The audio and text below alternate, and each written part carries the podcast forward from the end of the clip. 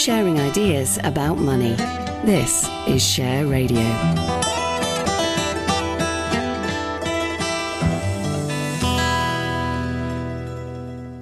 This is Simon Rose, and now it's time for the financial outlook for personal investors. And I'm joined this week uh, by Tim Price, Director of Price Value Partners. Um, Tim, just before we get, I just thought I'd read a, a letter. I was going to say an amusing letter from the paper today, but perhaps not terribly amusing, certainly not for the person concerned. Sir, my bank sent a letter telling me of plans to offer an even better banking experience since my last experience was being told that interest rates had been revised down to 0.01%, while I would be charged 20.93% to borrow, this should not be hard. Yeah, I say amusing, but it isn't really amusing at all. We were talking last week about how you felt the, the only story around really at the moment was inflation. Although, as you pointed out, central bankers uh, claim that the inflationary spike is just transient. But in both uh, the states and here since we last spoke, um, the latest inflation numbers um, have gone up yet again. Uh, we don't know if they are transient, but of course, last week you said you didn't even trust the numbers in the first place. Mm. Yeah, I mean, I, the one thing that I was struck by was some figures that came out in the states pointing to, I think it was second quarter, um, second-hand car sales, so used car sales. The supply chain problems globally have led to a collapse in the supply of new silicon chips yes. for um, basically for I imagine all IT products, but including that. I mean, I don't drive, so I'm not the best person to comment on this, but I'm I'm well aware that if you buy a car now, you're basically buying a computer as well. Yes, as well as a, you know, a diesel engine or whatever. So, um, and the fact was because clearly that chip shortage has had knock-on impact in the in the the new car space. What it meant was that the the prices of second-hand cars had gone up, I think, twelve percent. And you think yes. these are the sort of impacts. These are these are exactly the sort of inflationary impacts that you're seeing as a result of the, the, the bigger problem of sort of shutdown, lockdown, supply chain contraction, and and interference. This this this problem is not going to be transitory at all. I think this problem is going to be um, it's it's going to be long lasting. Yes, and of course, some uh, some governments, including ours, are trying to stop people actually eventually doing in old-fashioned, second-hand, polluting cars. Anyway, people are going to have to get to new cars, which they may well not be able to afford. So, um, so it really, it really depends on who you think is going to win this this war of, if you like, chicken between the central banks and the market. At the moment, the the market is giving. If, if we go on the basis of bond yields, because because US ten-year yields have shot back in from about 1.7% to something like 1.3% over the course of the last quarter, which would imply that everyone's terribly re- resigned, relaxed about the future direction of interest rates and inflation. I'm just not that, I'm not willing to be that uh, sanguine about things. So there's a report in today's FT that the Sir Dave Ramsden, the deputy governor of the Bank of England, has warned that um, because of this uptick in inflation, they may have to raise rates sooner than previously expected. This this may just be you know George, or it may just be sort of wishful thinking and uh, sort of moral suasion, if you like. But uh, I, I'm just very skeptical about this whole thing. Yeah. Now you revealed last week you're rather younger than me. I mean, there are some people around still in the markets and indeed still around generally who can remember the last time inflation was actually, you know, a real problem. And we're talking really about the the, the 70s, yeah. um, which were a pretty dreadful time um, when it's generally reckoned banks, you know, raised interest rates to fight off inflation far, far too late. Inflation got a, a really ran away. Still not hyperinflation, but we were getting, you know, in prices were going up twenty percent or more. you you would notice it was double yes. stuff certainly. Yes, um, and we live in a different world though to then. Okay, um, we have discussed it before. We, we, must again. I mean, we are living in a world in which raising interest rates now causes all manner of problems that probably were not around in the seventies. For sure. So we we know the seventies experience, which is um, oil shocks, the dollar coming off gold leading union distress, um, labour market distress, all kinds of sort of social problems, both in the states and here in the UK. And the and the outcome of that was stagflation. It was messily high inflation, but with no attendant economic growth. Um, you may say that it's a different world, but I'd, I'd make the the riposte that the human nature doesn't change. So in a in a sense, it's almost like a different circus, same clowns. Um, yeah, yes, I suppose what I meant was that the because, as you pointed out last week, government debt, corporate debt, household debt is just so much greater. The effect of raising interest rates to try and head off inflation will be that much worse. And of course, probably because of that, makes it even more difficult for central banks to take the action that presumably you would regard them as needing to take, or so indeed moving aside and letting markets decide rates. But that's clearly not going to happen. So whichever way you look, it's it's impossible to see a good way out of this dilemma. Um, and again, I, I come back to the point that if, if the problem is one ultimately of, of an oversupply of debt, there are only three ways of, of, of dealing with that predicament. One is through economic growth, which I now think is impossible. One is through default, which is effectively impossible in a, um, a credit-based monetary system such as we have. The third option is you inflate it away, and it's that's the option that every government has ultimately always resorted, whether developed market or emerging, throughout all of all of recorded history. So I think that's the, the thing that's what faces us now. Um, to put a more positive spin on things, that that that doesn't mean that investors can't take action to protect their portfolios and in, indeed perhaps thrive from what may be to come and what I think is already in train uh, as we speak, and that's obviously in inflation hedges, including commodity-related businesses. So, if if people are looking for um, a positive take on this, it's it, in our opinion, it is not too late to take advantage of perfectly sensibly priced commodities related stocks. So listed businesses, but that derive their earnings from the commodities market. People like, you know, whether it's extractive businesses, i.e. miners, or whether it's other other forms of the commodities um, sector. And the, it, it, may or may not be a surprise to learn that relative to the US stock market, the S&P 500, commodities, generally speaking, have not been this cheap for 60 years. This is the best in that sense, this is probably the most compelling investment opportunity of my entire life. Okay. Uh, and of course, you, I mean, you, you pride yourself on following the, the, the maxim of, and the uh, investment methods of Benjamin Graham. And of course, yeah. you don't feel perhaps the same um, fear when you invest against the market than everybody else does, because as you've discussed in your, your book, Investing Through the Looking Glass, I mean, one of the most difficult things for investors is to, it's to go against the herd. It feels somehow unsafe and disquieting, and very yes. few investors can manage it easily. That's right. It's extraordinarily difficult for any of us as human beings to go against the herd because we're hardwired to be tribal. Um, it's e- even more difficult for an investment prof- so-called professional to run against the herd because obviously he runs the additional risk not just of being made to look like a fool, but actually of losing his job. So happily for me, I'm in a slightly different situation that I run my own business. So you know, I only only run the risk of having to fire myself, which clearly isn't much of a risk most of the time. So uh, I'm in a different situation. But but the, the, the, point is the point is that it's it's it's partly running against the herd, and it's partly also the amount of time it takes for those for those calls ultimately to come good.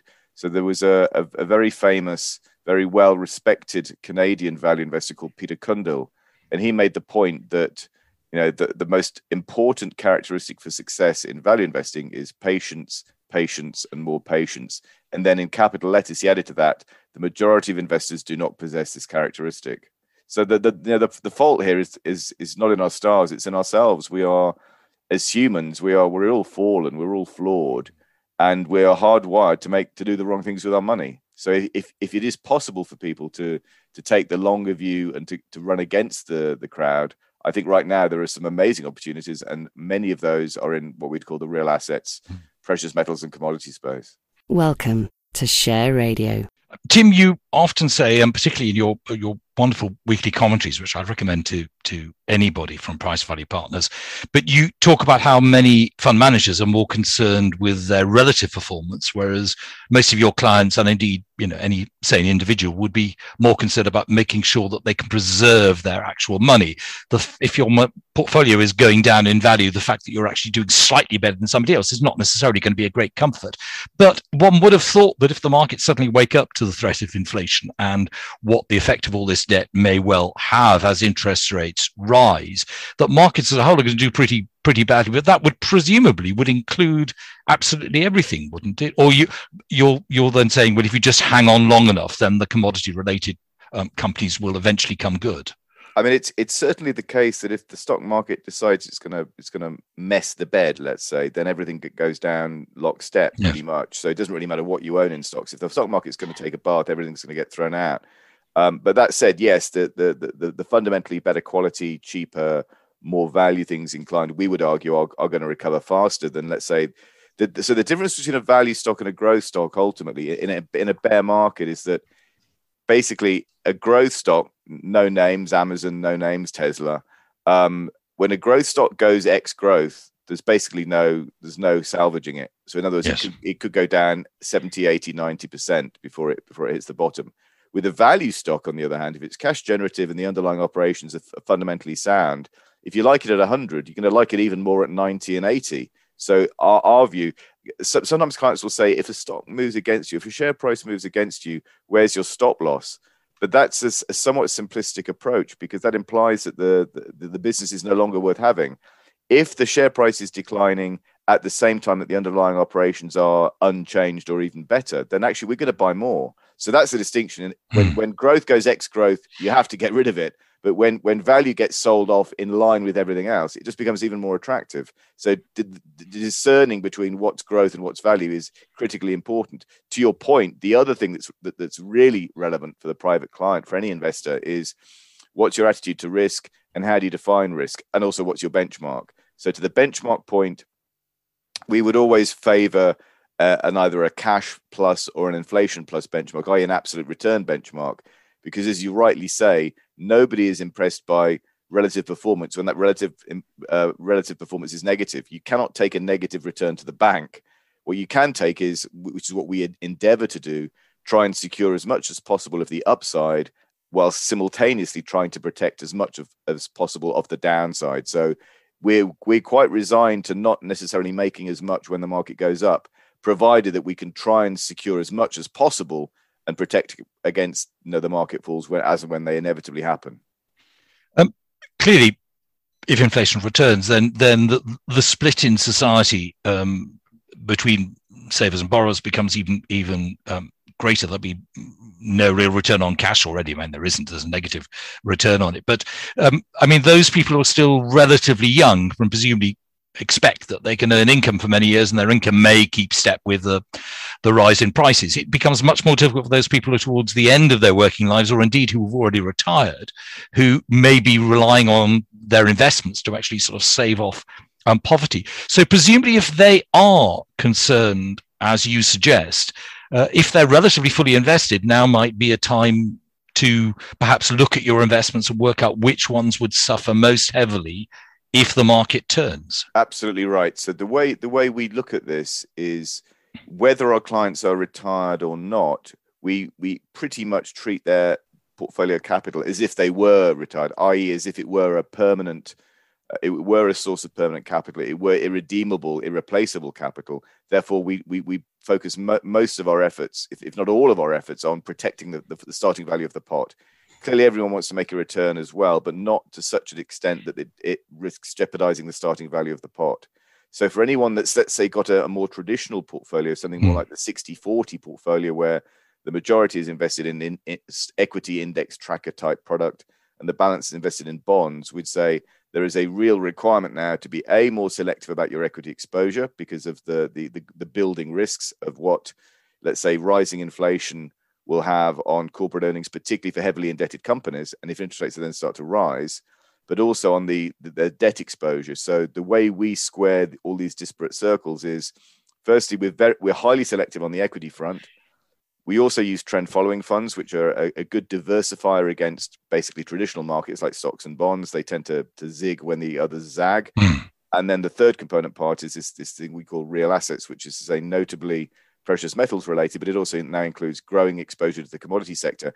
These have historically always been good hedges against inflation. So if you're worried about it, a, high, a higher than, I mean, the, the bond bull market began in the early 80s. So this bond bull market is extraordinarily long in the tooth.